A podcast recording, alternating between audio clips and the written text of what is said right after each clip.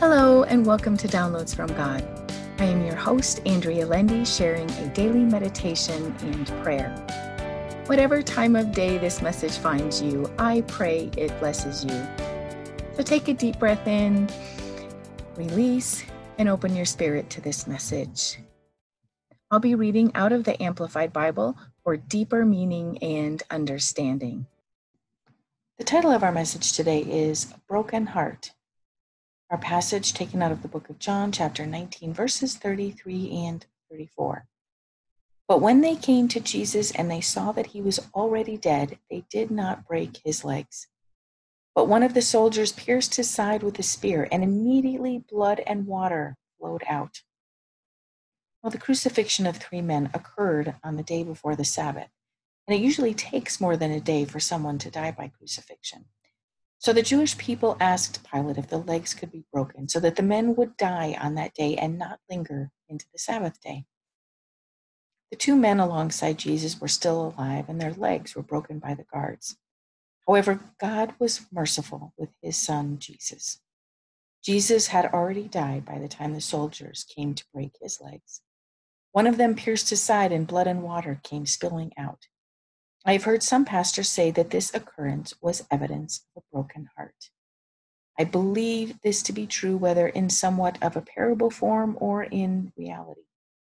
Jesus sweat drops of blood before he was taken to the cross.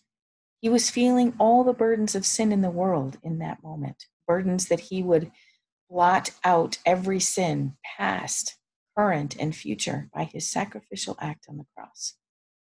I believe his heart did break on the cross. It broke for each and every one of us. It broke because he loves us so much. His love for us goes far beyond what we can understand here in this earthly state. His love led him to the cross. I ask God to show me more of his love. I desire to know more fully and experience more deeply the love of Christ. And as we seek, we find.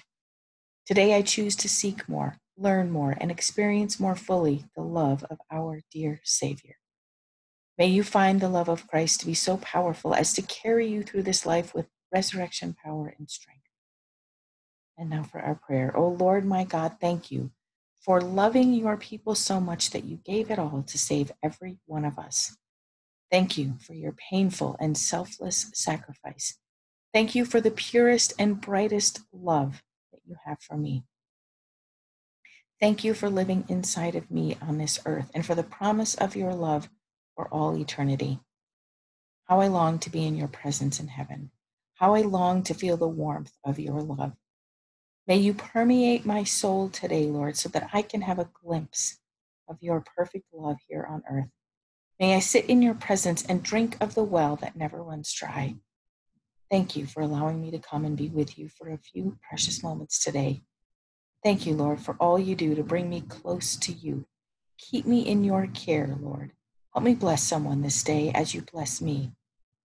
Thank you for hearing my prayer. And the whisper I hear from God is I come to you, my child, and bring healing to your body and spirit. And my response, thank you, most gracious and loving Father. Amen. Thank you for listening to Downloads from God. Subscribe for all future episodes and feel free to share this podcast with others. You can also read the daily meditation and prayer and subscribe for a free 30 page meditation and prayer PDF file on my website, www.believinghim.com. Thank you.